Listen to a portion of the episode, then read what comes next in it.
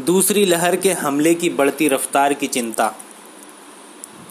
देश में कोरोना की दूसरी लहर से जुड़ी डराने वाली खबरों के बावजूद केंद्र सरकार एवं राज्य सर, गहरी नींद में है। पिछली बार इस तरह के आंकड़ों के बीच सख्त पाबंदियाँ लगा दी गई थी। पूरा देश लॉकडाउन की स्थिति में था। प्रश्न है कि इस बार सरकारें उदासीन क्यों हैं?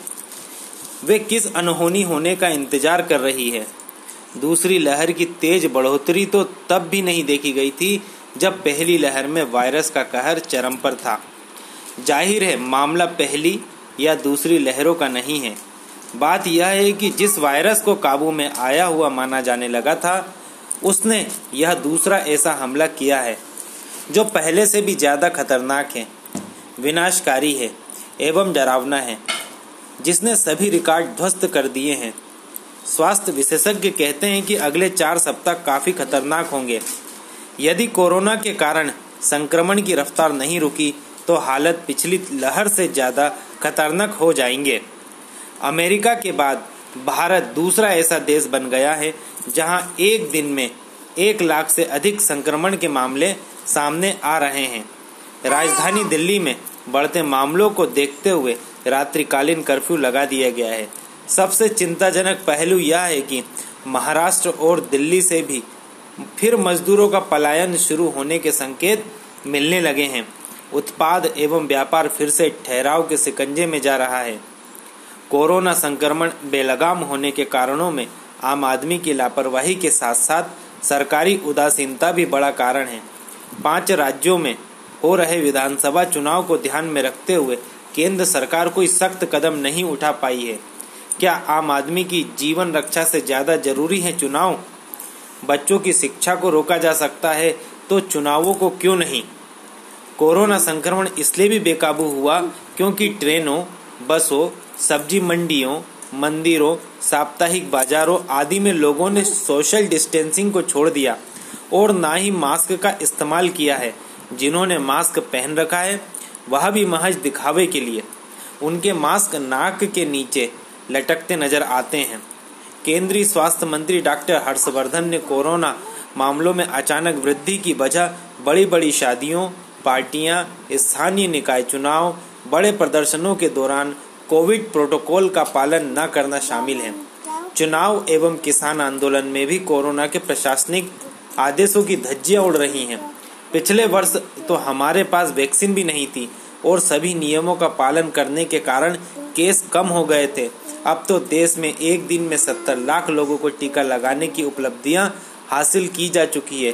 फिर भी अगर संक्रमण बढ़ रहा है तो इसके पीछे कहीं न कहीं हमारी लापरवाही बड़ी वजह है और महामारी से जंग में यही सबसे बड़ी बाधा बन गई है। भारतीय जीवन में कोरोना महामारी इतनी तेज़ी से फैल रही है कि उसे थाम कर रोक पाना किसी एक व्यक्ति के लिए संभव नहीं है। अभी अनिश्चितताएँ एवं आशंकाएँ बनी हुई है। अगर सामान्य जनजीवन पर बंदी से नहीं लगी तो कोरोना के बेकाबू होकर घर घर पहुँच जाने का खतरा बढ़ने की संभावनाएँ अधिक है। कोरोना संक्रमण के वास्तविक तथ्यों की बात करें तो हालत पहले से ज़्यादा चुनौतीपूर्ण एवं जटिल हुए हैं। अंधेरा घना हुआ है। कोरोना महामारी को नियंत्रित करने के लिए लॉकडाउन बंदी और सामाजिक दूरी के पालन को लेकर सख्ती के उपाय पिछली बार की तरह सख्त करने होंगे। इस पर काबू पाने के लिए कोई नई प्रभावी और और व्यवहारिक रणनीति बनाने पर विचार होना चाहिए। राज्यों के पास ऐसा नेतृत्व नहीं है जो कोरोना महाव्याधि का सर्वमान्य हल दे सकें एवं कसौटियों पर खतरा, खरा उतरता हो। तो क्या नेतृत्व उदासीन हो जाए? अब हमारे पास वैक्सीन है। उसे लगाने की रफ्तार तेज होनी चाहिए। निजी अस्पतालों में निशुल्क वैक्सीन लगाने की व्यवस्था होनी चाहिए।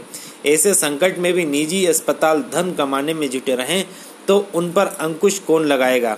उन्हें राष्ट्र संकट के समय परोपकार के लिए आगे आने के लिए कौन विवश करेगा? यह कभी, यह काम भी सरकार को सख्ती से करना चाहिए। राजधानी सहित अनेक राज्यों में नाइट कर्फ्यू लगाए जाने के बाद लोग फिर भयभीत हो चुके हैं। लेकिन स्थिति की विकरालता को देखते हुए कोरा नाइट कर्फ्यू पर्याप्त नहीं है। सोशल मीडिया पर एक सवाल उठ रहा है, भीड़ तो दिन में होती है तो क्या कोरोना रात में ही आता है? केवल यह मान लेना कि लोग रात को निकलकर होटल, रेस्तरा या बार आदि में पार्टी करते हैं तो ऐसी जगहों पर सतर्कता एवं शक्ति बढ़ाने की ज़रूरत है। लॉकडाउन एवं अन्य सख्त कदम उठाने होंगे। निज पर शासन, फिर अनुशासन के उद्घोष की तरह हर व्यक्ति को अपने स्तर पर संयम बरतना होगा। बच्चों की परीक्षाएँ नज़दीक हैं। लोग बच्चों को जोखिम में नहीं डालना चाहते। बहरहाल, वैज्ञानिकों और डॉक्टरों के साथ साथ सरकारों एवं आम जनता को कतई निराश नहीं होना चाहिए। हमने पूर्व में भी कठिन समय को भी खुशनुमा मनाया है। अब हम ज़मीन पर धूल में सने होने के बाद भी खड़े हुए हैं। हम वास्तव में जो चाहते हैं, उसे प्राप्त कर खुद को हैरान कर सकते हैं। ये कल्पनाएँ सुखद तभी हैं जब हम कोविड 19 की दूसरी लहर के साथ जीते हुए सभी एहतियात का पालन करें। सोशल डिस्टेंसिंग का कड़ाई से पालन करने और सार्वजनिक स्थानों के लिए जब भी निकले, मास्क का प्रयोग ज़रूर करें एवं अपना चेहरा ज़रूर ढकें। कुल मिलाकर सर्वश्रेष्ठ इस्तेमाल की स्थिति एवं अधिक से अधिक लंबा खींचने के उपाय से ही हम कोरोना से युद्ध को कम से कम नुकसानदायी बना सकते हैं। अब नवरात्र पर्व और बैसाखी पर्व आ रहा है। बीते वर्ष हमने देखा था कि नवरात्र, दिवाली आदि के बाद संक्रमण में तेज़ी आई थी। सतर्कता के साथ पर्व मनाना हमारी सामाजिक ज़िम्मेदारी एवं प्राथमिकता भी है। समाज में वर्ग भेद की दीवारों को तोड़ने वाले पर्वों को हमें सतर्कता की दीवारों के बीच मनाना होगा। जो लोग समय की मांग है, जो समय की मांग है, यदि हमने लापरवाही बरती तो कोरोना का नई लहर पिछले वर्ष के मुकाबले कई गुना तेज़ी से फैल सकती है। कई इलाकों में आंशिक लॉकडाउन लागू किया जा रहा है कई राज्य बाहर से आने वालों पर तरह तरह की पाबंदियाँ लगाने का ऐलान कर रहे हैं। इन सब का मकसद यह बताया जा रहा है कि लोगों के स्तर पर देखी जा रही लापरवाहियों में कमी आए।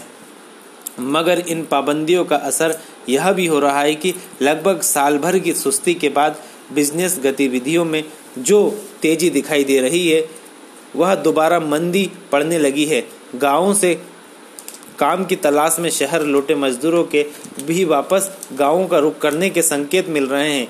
इससे, इसने कंपनी प्रबंधकों की चिंता बढ़ा दी है। लेबर की कमी, अर्थव्यवस्था एवं उत्पाद में तेज़ी लाने की योजनाओं पर पानी फेर सकती है। लेकिन जान है तो जहान है। हमारा संयम, जागरूकता एवं अनुशासन ही कोरोना को जल्दी से जल्दी परास्त कर पाएगा। अच्छा यही होगा कि हम इस राष्ट्र के लिए त्याग करें एक बार फिर हम घरों में ही रहें और घर के भीतर रहकर अपने पर्वों एवं आध्यात्मिक अवसरों की आराधना करें। उन इलाकों में जाने से बचें जहाँ कोरोना तेज़ी से फैल रहा है। अगर हम कोविड 19 के नियमों का पालन करते हैं तो ही हम व्यवस्था पर सवाल उठाने के अधिकारी हैं। यदि हम खुद ही अपना बचाव नहीं कर रहे हैं तो फिर व्यवस्था पर सवाल उठाना उचित नहीं। बढ़ते केस के बीच अस्पतालों में बेड की कमी होगी, स्थिति काफ़ी चिंताजनक बन सकती है। इसलिए अभी लोगों को संयम से काम लेना होगा। महामारी को रोकने के लिए सरकार के साथ जनता की भागीदारी भी की ज़रूरत है।